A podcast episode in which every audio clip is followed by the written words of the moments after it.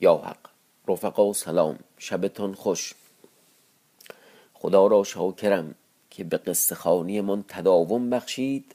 صد و سی و یک شب به ما توفیق داد تا در محضر شما بنشینیم به بازخانی داستان شیرین سمک ایار. انشاءالله که عمری باشد و توفیقی و وقتی تا کار را به فرجام برسانیم.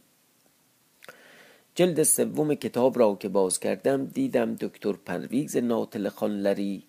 آن را به یاد فرزندش آرمان منتشر کرده. به تعبیر خودش فرزند عزیزی که در شبهای دراز بیماری تا این قصه را از پدر نمیشنید دیده بر هم نمیگذاشت. اما ناگهش سیل فنا نقش عمل باطل کرد. ما نیز در ابتدای کتاب سوم ادای احترام می‌کنیم به این پدر و پسر که در ساختن شبهای سپید اهالی کرگدن سهم عمده داشتند. بیش و پیش از اینها فرامرز ابن خدا داد ابن عبدالله الکاتب الرجانی باعث و بانی چنین شبهای سپیدی شده است. الحق قصه چون آب عذب در طول قرنها ساری و جاری کرده به همون پاکی و زلالی نخستین به دست ما رسانده است. خداوند روح رفتگان را قرین رحمت کند. علل خصوص راوی قصه سمک را عبدالله الکاتب الرجانی را در بهشت امن خیش معوا دهد. ما را نیز پدر و مادر ما را نیز ببخشد و بیامرزد و از خیر کثیر برخوردارمان کند ان الله و اما قصه. رسیدیم به اینجا که سمک و سرخورد به طلب یافتن روزافزون و فرخروز به شهر بازگشتند به شهر عقاب. دست بر غذا به خانه خواهر سوسنا آمدند که زنی دلیر و کاردان بود. از آن طرف روزافزون و فرخروز از آن سوراخ راه به مرغزاری یافتند که گنج پنهان گورخان بود میراث کیومرس گنجور آن مردی صد و سی ساله بستوخ نام زنی داشت زرزر. هر دو روزافسون را به دختری پذیرفتند نزد خود نگاه داشتند. اما از آن سو به گورخان خبر رسید که ماه در ماه از بند و زندان گریخته به نزد پدرش زلزال شاه آمده است. اما بعد چنین روایت کند که قصه سمک ایار و زلزال شاه چگونه افتاد. سخن در آن دفتر هم در آنجا رسانیده بودیم که گورخان که گورخان شاه از زلزال شاه پرسید دختر تو از بند چگونه نجات یافت؟ زلزال شاه گفت ای شاه هنوز به سخن وی نرسیده ام منتظر شاه می بودیم و به اقبال شاه آمد. باشد که این دشمنان را قهر توانیم کردن. گورخان گفت چگونه از بند بیرون آمد؟ زلزال گفت بیاید و بگوید. گورخان گفت نشاید او را به بارگاه خواندن به خیمه او رویم. برخاست با ارمنشاه و زلزال شاه و قزل ملک و شهران وزیر با تمخان وزیر و برآمد وزیر و چند خادم روی در خیمه ماه در ماه نهادند. چون بر در خیمه رسیدند خادمی در شد. ماه در ماه را دید سر به استون خیمه باز نهاده و بر فراغ خورشید چاو گریه می کند. خادم گفت این ملکه پدرت با گورخان و ارمنشاه و قزل ملک با وزیران به دیدار ملکه آمدند. ماه در ما به پای برآمد گفت بگو تا درآیند. مادر ما پیش ایشان باز رفت خدمت کرد. پدر او را در کنار گرفت و بنشاند همه را بپرسید. بر آخر همه جای خود کرد. حق خدمت این آقا اگر بوغش رو تموم بکنه ما قصمون رو راحت تر می‌خونیم. پدر او را در کنار گرفت و بنشاند و همه را بپرسید. بر آخر همه جای خود کرد. حق خدمت همگان به جای آورد. حرمت نگاه داشت چنان که توانست. تا دختر گفته پدر شاهان به چه رنجه گشتند؟ مرا می بایست گفتند تا به خدمت آمدمی که ما خدمت ایشان نتوانیم کردن خاصه که نه در سرا و جایگاه خیشیم در صحرا و بیابان دانیم که ما را معذور دارند. گورخان گفته دختر اندیشه مدار که جدایی نیست. ما را این معلوم است بنشین. ما در ما به خدمت ایستاده بود. گورخان در قد و بالا و پهنا و رو و مو و حلاوت و ملاحت و سخن گفتن ما در ما نگاه می کرد کاش یکی بره این بوق زننده رو سر ببره بدنش رو در چاه بیاندازه و برگرده. ماه در ماه به خدمت ایستاده بود. گورخان در قد و بالا و پهنا و روب و مو و حلاوت و ملاوت و سخن گفتن ماه در ماه نگاه می‌کرد. با خود می‌گفت به حقیقت ماه هست و نام سرو سخنگوی بر وی نیکو نهادند این دختر است. باری اگر اباندوق زن دیگری بود و برفت این از آن کس نیست. او را بزنی کنم. هرچند که نگاه می کرد تا مگر دل به وی دهد دل با اباندخت بود. اگرچه ماه در ماه با جمال بود و پاکیزه به دل گورخان اباندخت خوشتر بود. اگرچه ماه در ماه زیبا و نیکوتر بود به چشم گورخان اباندخت نیکوتر بود. این اندیشه با خود می کرد از ماه در ماه و اباندخت خیلی جالبه. یعنی یا آدم نشسته مثلا مثل اتاق جنگ شاهان همه حاضرن دارن راجع به یه تصمیم مهم می‌خوان بگیرن. دخترم قرار توضیح بده که چه اتفاقی افتاده. ببین تو دل این گورخان چی داره میگذره؟ چیا داره فکر می‌کنه؟ چه حرفایی داره با خودش می‌زنه؟ این خیلی نکته جالبیه تو قصه. همین حدیث نفس محاکات نفسانی همینه دیگه. یعنی بالا پایین شدن های نفس رو توی رمان در واقع میارن دیگه. رمان اصلا چیزی جز محاکات نفسانی نیست. البته حالا این رمان نیست. شاید میشه گفت پدر جد رمان است ولی به هر حال شروعش همیناست دیگه. یعنی در دل این داره چی میگذره رو نویسنده میگه.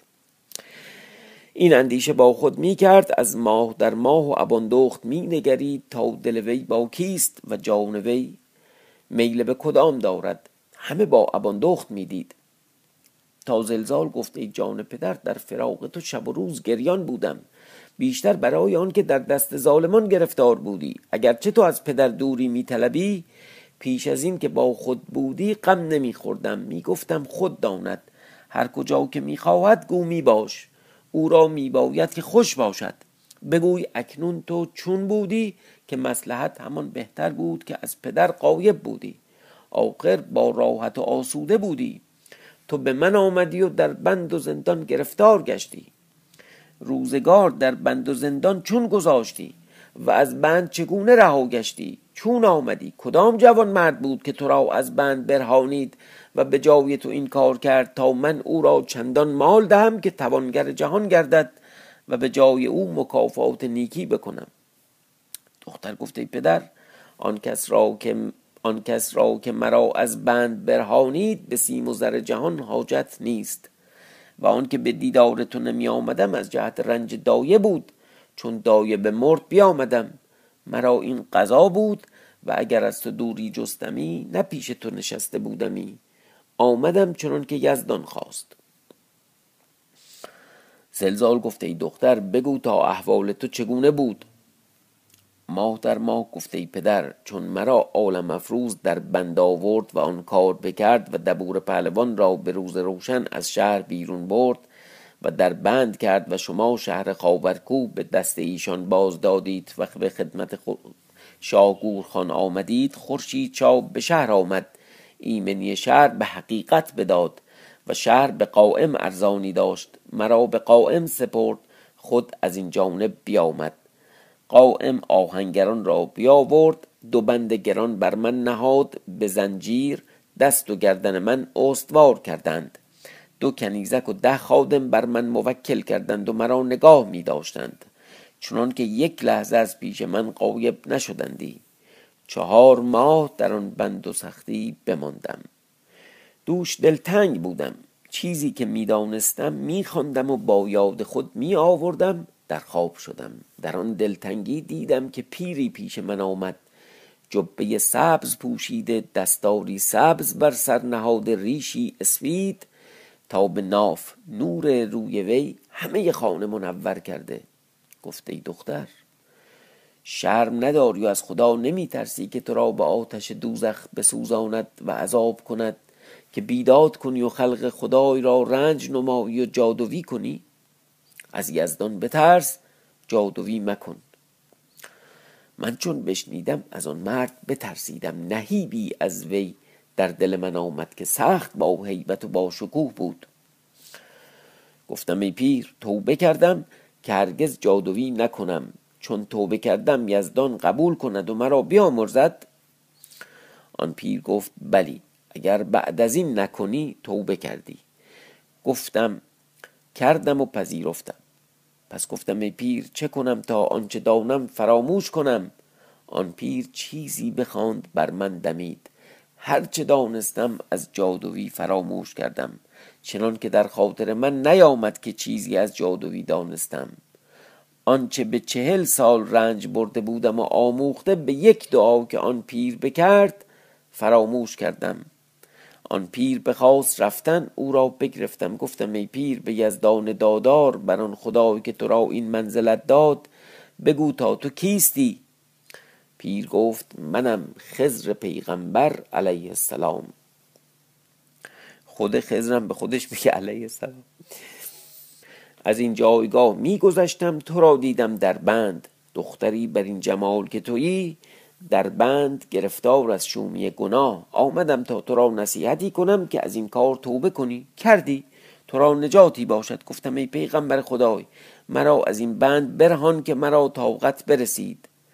خزر پیغمبر علیه السلام چیزی برخاند باد بر من دمید بندها از من جدا شد به فرمان یزدان. که اگر خواستندی که آن بند از من بگرفتندی به دو سه استاد آهنگر روزی یا دو روز در آن بایستی کردن. من از خرمی در وی آویخته بودم از خواب در آمدم او را دیدم پیش من استاده. آن خانه روشن از نور وی. گفتم ای پیغمبر خدای مرا این جایگاه رها مکن که چون موکلان مرا ببینند بند برگشاده گویند به جادویی کرده است که بگریزد. مرا بگیرند و عقوبت کنند و بند گران برنهند. خزر پیغمبر علیه السلام دست من را گرفت گفت کجا خواهی که بروی؟ گفتم پیش پدر خیش به شهرستان عقاب. گفت چشم بر هم نه بر هم نهادم. چون چشم بکشادم خود را در خیمه پدر دیدم ایستاده. احوال من چنین بود. گورخان و ارمنشاه و زلزال و دیگران در آن کار عجب بماندند. گفتند آری دختر ما را امید افتاد که گفتیم چون تو آمدی جواب کار دشمن باز دهی. نه چنان آمدی که ما می‌خواستیم. ما در ما با خود گفت عذری ایشان را باز باید خواست. گفته ای پدر یزدان می‌داند که احوال من چنین بود.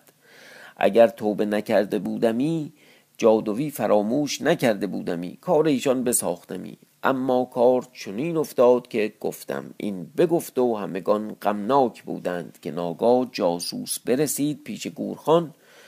گفته شاه سمک و اباندخت به لشکرگاه رسیدند. گورخان بر خود بلرزید. گفت مگر بیست روز است تا او را بردند؟ این همه روز کجا بودند؟ نیکو شهری است. با جاسوس گفت دیدی تو ایشان را؟ جاسوس گفت دیدم. شاه گفت فرخ روز را دیدی؟ گفته شاه فرخ روز را ندیدم و نه روز افسون را. آوازه چنان بود که ایشان هنوز نیامدند. شاه با دیگران دلتنگ شدند.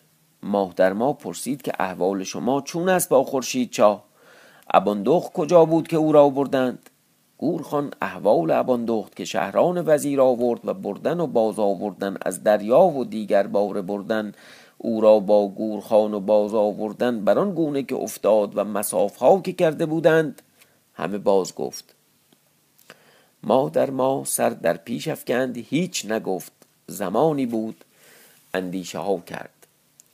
سر برآورد گفت اگر از همه چیزی گناه از خورشید چا بود بدین جانب آمدن وی گناه از شما بوده است. آفرین حرف حساب زد. گفت اگر از همه چیزی گناه از خورشید چا بود بدین جانب آمدن وی گناه از شما بوده است کسی زن پادشاهان به دست بازگیرد یا قصد کار وی کنند؟ همگان در این کار راضی بودند از پدر من تا به پدر من باز رسد که اگر دختر داشت لاجرم گرفتار آمدم به هزار گونه مهنت و بلا خاص آن بر این کار کمر بسته دارند. اگر ابان دخت ماه جهان بود آخر زن پادشاهی بود فرزندی از وی آورده. سرگردان شده و از خانمان و پادشاهی دور گشته و در جهان آواره شده. یکی از آن جمله منم که بر این گونه گشتم که می‌بینید و از کردار شما شاه گورخان سرگردان شده و از خانمان و پادشاهی براشفته تا پیش وی چه آید؟ و گورخان اباندخت را چه شناخت؟ اگر چه شنیدم که وقتی او را خواستداری کرد نبود. به ترک آن بگفت سرود با یاد مستان آوردن ناخوشی باشد. آفرین عجب دختر باهوشیه. سرود با یاد مستان آوردن ناخوشی باشد. این کار از همه ناخوشی ها ناخوشتر. من این معنی برای مسلحت گفتم که نمی بایست کردن. احوال سمک نمی دانستید که اگر ابان دخت بر آسمان برند به زیر آورد و به دست هیچ کس نگذارد اکنون کار افتاد. ابان دخت با ایشان رسید جنگ می باید کردن و خون خر ریختن تا چون باشد. بسیار بگفت. همگان دلتنگ برخواستند و برفتند. چون به بارگاه آمدند با یکدیگر می‌گفتند که ما پنداشتیم که چون ما در ما بیاید شر این دشمنان از ما کفایت کند. اکنون چنان نیامد که ما را گمان افتاد. بسیار ما را سخن سخت گفت. اگرچه به حقیقت همه راست گفت. ما را چه کار با زن پادشاه بود؟ گورخان گفت این کار جرم از شما بود که او را به من آوردید. چون زن پادشاه بود نمی بایست آوردن. چون بیاوردید من گمان بردم که دختر است و اگر نه او را به خود باز نگرفتمی. سبب آن بود که این همه کارها پدیدار می بایست آمدن. هر یکی سخنی می گفتند که تا خود چون خواهد بودن به شراب خوردن مشغول شدند. از آن جایگاه از خیمه ما در ما چون ایشان برفتند با خود در اندیشه شد که چاره باید کردن تا خود را پیش خورشید چاو افکنم که پدرم با این قوم خب تو که می‌خواستی بری پیش خورشید چاو به همون خزر پیغمبر می‌گفتی منو ببر اونجا. که پدرم با این قوم که پیش من آمده بودند از بهر آن که مگر من جاد و ویدانم از بهر ایشان کاری کنم چون راست بر نیامد نه چنان بود که ایشان خواستند دلتنگ از پیش من برفتند و دیگر سخن سخت بسیار گفتم اگرچه راست گفتم اما ایشان را ناخوش آمد. به حقیقت چنین است که حق تلخ باشد. آفرین. حق تلخه. قل الحق ان کان مرا. اکنون من پیش ایشان نتوانم بودن و اگر باشم ناخوش باشد. چون مسلحت نمی بینم این جای بودن. پیش خورشید چاو ندانم که چون روم اندیشه می کرد خادمی پیش وی ایستاده بود نام وی کافور. گفته کافور سخنی با تو دارم و بخواهم گفتن. با کس نگویی. کافور خدمت کرد. گفت زنهار من بندم. بندگان را با سود و زیان خداوندگاران چه کار؟ فرمان ملک راست. هرچه فرماید بنده چنان کند و بپاید و اگر نه حرامزاده باشم. مادر ما در ساعت دوات و قلم خواست نامه نوشت. اول نامه نام یزدان یاد کرد و بر پیغمبران و نیکان آفرین گفت. پس از آفرین و دعا گفت این نامه از ماه در ما کمترین کنیزکان و خدمتکاران ملکه جهان بانوی ایران خاتون توران فرمانده مشرق و مغرب. اباندخت فرخبخت بداند و آگاه باشد از من. که ماه در ماه هم اول سخن سوگند یاد می کنم تا به صدق سخن باشد. به یزدان دادار کردگار به نور و نار و مهر و هفت اختر و به روان پاکان که در این سخن من که ماه در ماه هم هیچ تخلیطی و مکری و حیلتی نیست و در دل هیچ ندارم که به زبان نمی‌گویم و بجز از راستی و دوستداری در گفتار و کردار من نیست. در پنهان و آشکارا و دیگر توبه کردم به دست خزر پیغمبر علیه السلام و بر من دعا کرد. جادویی فراموش کردم و مرا از بند و زندان برهانید و بدین جایگاه رسانید. اگر در دل من کینی و خیانتی بودی چون سمک مرا پیش خورشید چا آورد نیامدمی. مرا به زور نتوانستی آوردن.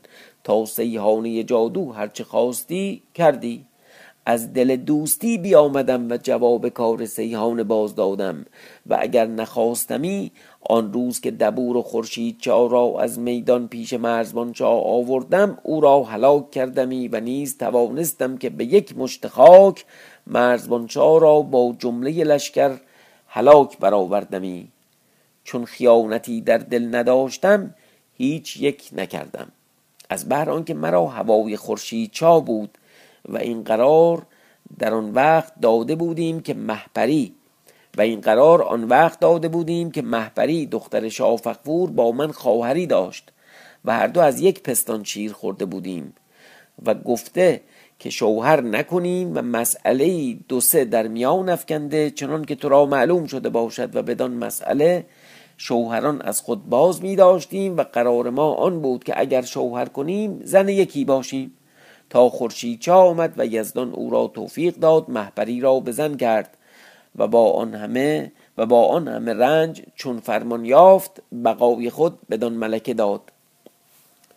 چون آگاهی به من رسید گفتم اکنون بروم و زن خورشید چا باشم تا خورشید چا چون به ولایت ما آمد و من از پدر پنهان بودم و دایه خود را بکشتم که استاد من و بود به جادوی آموختن و خواهر شروانه بود که دایه محبری بود شنیده بود که خورشید چا او را بکشت. همه روز می گفت من بروم و خورشید چا را بکشم به عوض خون خواهر. من او را بسیار از آن کار باز می داشتم تا کار او از حد بگذشت. چاران دیدم که داوی خیش بکشم از دل دوستی خورشید چا از دل دوستی خورشید چا. وگرنه هیچ آفریده مادر خیش را نکشد. با این همه چون به خدمت وی آمدم آن کارها بکردم. به یک نظر که مرا بر خورشید چا افتاد دل به وی دادم فتنه جمال وی شدم. با این همه تقدیر الهی بود. از من مدان و هیچ بر من مگیر که خیشتن شناسی می‌کنم. آفرین آفرین چقدر خوبه. ببین مال خیلی قدیمه ها. خیشتن شناسی می‌کنم حکم یزدان چنین بود که مرا از خورشید چا مهری در دل بر گفتار قدیم که من و محبری زن یکی باشیم. سبب چنین کارها که برآمد. و چون بشنیدم که خورشید چا آن ملکه به زن دارد و فرزند آورده است و زن و فرزند وی را ارمنشاه با پدر من بردهاند به شهرستان عقاب پیش گورخان بردهاند مرا سخت آمد. گفتم چون زنی دارد به سر وی در نشاید رفتن مگر به رضای وی. بهانه ساختم و از پیش خورشید چاو بجستم بیامدم. تا کار چنان افتاد که سمک آمد و مرا در بند کرد. این همه معلوم است. یزدان مرا نجات داد. اکنون تو که ابان دختی و ملکه جهانی استعانت به تو می آورم باید که مرا به کنیزکی قبول کنی تا به سر تو به خدمت برپا باشم و به گیسوی خیش خاک در خیمه تو میروبم و خدمت تو به جان می‌کنم چنان که خورشید چا می‌بینم و در خدمت شما روزگار به سر برم. که راز دل نهان داشتن زیان جان باشد خاصه که کار دل بود. این احوال ملکه را باز نمودم تا کار این کنیزک ترتیب دهد که مرا این جایگاه بودن مسلحت نیست از چند گونه. حاجت به گفتار نیست که آن ملکه را خود معلوم باشد و جواب بنده به زودی باز نماید که منتظرم تا ترتیب مشغول شود. تا ترتیب تا به ترتیب مشغول شوم. و سلام عجب نامه ای بود. این تو همه نامه هایی که تو این مدت خوندیم این گل سرسبد نامه ها بود. از حیث همون وقوف برخیشتن خودشناسی من عرف نفسه فقط عرف ربه. خیلی خوب آدم خودش رو بشناسه بدونه چی به چیه دیگه. چون نامه تمام کرد مهر برنهاد بر عنوان نامه نوشت از کمترین کنیزکان ماه در ماه به خاتون زنان اباندخت خادم کافور را بنچاند گفت این نامه بستان به لشکرگاه خورشید چارسان به در بارگاه خاص بر طلب لالا صلاح به دست وی ده بگو تا به دست ابان دختت جواب از وی بستان و بیاور. و تا این کار کرد سه روز بود که ماه در ماه آمده بود. کافور گفت فرمان بردارم. نامه بستد پای به اسب در آورد روی برا نهاد تا بر کنار لشکرگاه. دیلمکو و هرمزگیل و ایار گرانچوب ایستاده بودند. با لشکری به طلای لالا را بدیدند. پیش باز آمدند که کیستی و از کجا میایی؟ لالا گفت به شغلی آمدم پیش لالا صلاح می‌روم. هرمزگیل گفت هر کار که با لالا صلاح باشد خیر باشد و این خادمی به خیر می نماید با ایار گرانچوب. گفت او را پیش لالا صلاح بر. ایار او را پیش کرد تا بر در بارگاه آورد. لالا صلاح دید ایستاده. ایار گرانچوب خدمت کرد. گفته ای استاد این خواجه کاری به تو دارد. کافور خدمت کرد. لالا لالا صلاح دست وی بگرفت به خیمه خیش آورد بنشاند بپرسید که کجا رفتی و چه کار داری و حاجتت چیست؟ کافور گفت از آن از آن لشکرگاه میآیم از پیش ماه در ماه. صلاح گفت مادر ما به خاورکو در بند است چگونه میآیی کی آمده است؟ گفت امروز سه روز است تا آمد و احوال هرچه هست در نامه گفته. نامه پیش صلاح بنهاد. لالا صلاح نامه برگرفت. مهر زرین دید. گفت این نامه چرا فرستاد و کرا می باید داد؟ گفت این نامه به من داد که به لالا صلاح رسان تا به دست ملک ابان دختت جواب آن باز نماید. بماند برای فردا شب ان الله به قید حیات شبتان خوش.